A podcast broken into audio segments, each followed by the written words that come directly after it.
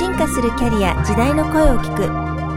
F コミは心を揺さぶる転職キャリアアップに役立つメッセージをポッドキャストとビデオキャストで配信します。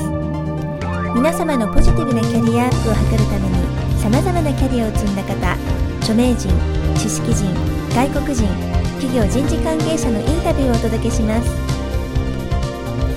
第49回 F コミポッドキャスト外国人がキャリアを語る今回より4回にわたって RCG ジャパンレミアスキャピタルグループのアンソニー・ミラー氏にお話を伺います。学生時代にインターンとして日本の企業に数ヶ月勤め団地に住み通勤地獄を経験しその後卒業してからは数社の投資銀行で経験を積み2001年より日本に舞い戻り RCG ジャパンの代表を務めるというさまざまな転職と独立経験をお持ちのミラー氏。世界中を飛び回って活躍されているミラー氏ですが失業期間も経験しているため単なるラッキーな成功物語でないところが F コミリスナーの共感を呼ぶと思います。第1波目は月給400ドルで団地に住み孤独と戦う初来日。80年代ハーバード大学院でも日本は注目されるがお送りします。なおミラー氏は英語でお話しされます。F コミュアルファベットの F とカタカナのコミュで検索していただくか http コロンスラッシュスラッシュキャリア -finders.net で F コミュにアクセスしてスクリプトを参考にしてください。When I was、uh, in high school and college, uh, I was uh, fascinated with Japan.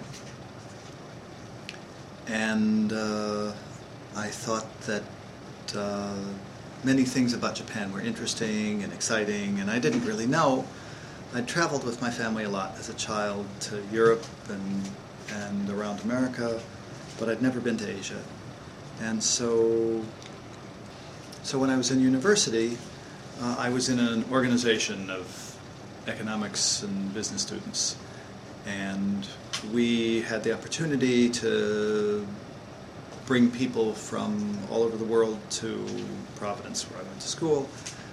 And in return for that, we got to send people anywhere they wanted to go. And I picked finance because I thought finance sounded cool. And I picked Japan because I knew Japan would be cool. And I got a job working for a company I hadn't heard of and no one I knew had ever heard of called Chiyoda Seimei Hokengoyo Kaisha, Chiyoda Mutual Life, um, which was a mid-sized, I guess, number five or six Japanese uh, life insurance company, healthy in those days. Since that time, we all know they've gone through uh, the insurance equivalent of bankruptcy. Um, and I went to Japan by myself, knowing not much more than it was an insurance company, and they were going to pay me the yen equivalent of about $400 a month. Um, but they were going to give me housing and some perks. Um, and I was worried mostly about being able to afford to live in Japan, which was then viewed as very expensive. Uh, at the time, people said things like 10 square feet in central Tokyo was worth more than all of Los Angeles. And I arrived and had breakfast in the hotel that they put me up in, and that cost about as much as a month's salary. And so I was really pretty nervous that, that this was going to be a, a difficult and expensive experience. Turned out Chiyoda Seimei took care of everything as they do for all their clients, for all their employees.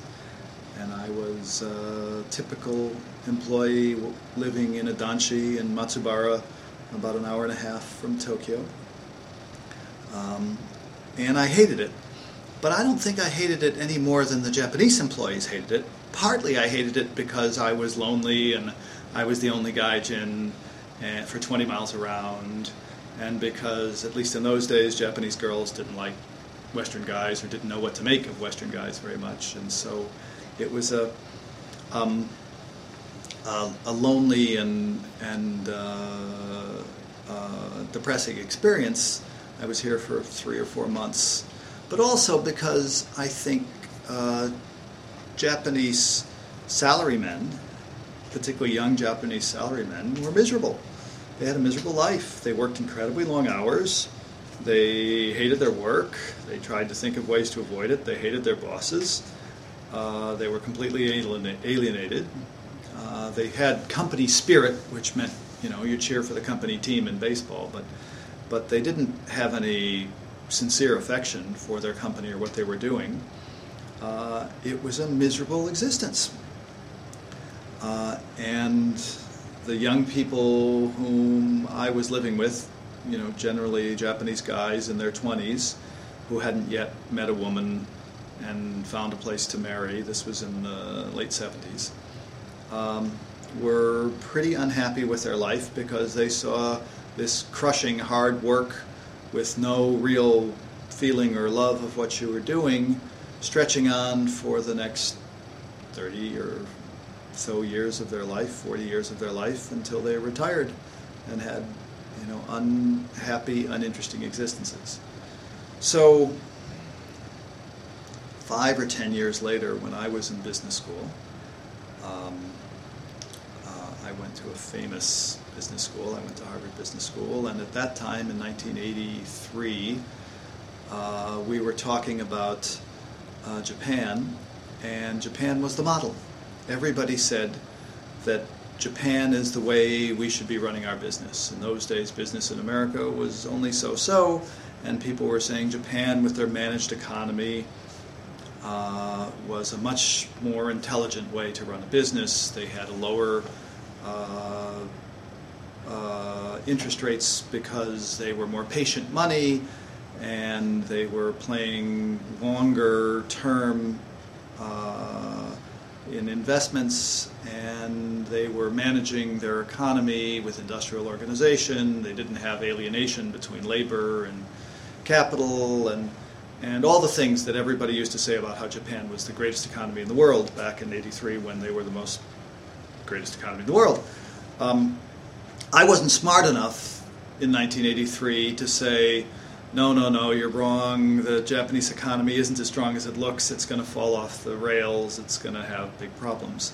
I wasn't smart enough to say that, but I was smart enough to say, no, no, no, you don't want to model your economy in America after Japan because people there aren't happy. Because the, the average Japanese businessman, the guy, average career guy in Japan, the average white collar worker, is miserable. In fact, the blue collar workers may be happier than the white collar workers but, but certainly, you don't want to intentionally try to create a society where no one loves their work. Uh, and that's what Japan has. So even if it works, you don't want to try to emulate that model. It wouldn't work for America anyway because no one would put up with it, but it's not something you want to emulate. Um, and I didn't realize that it also didn't work as well as it appeared to work in 1983.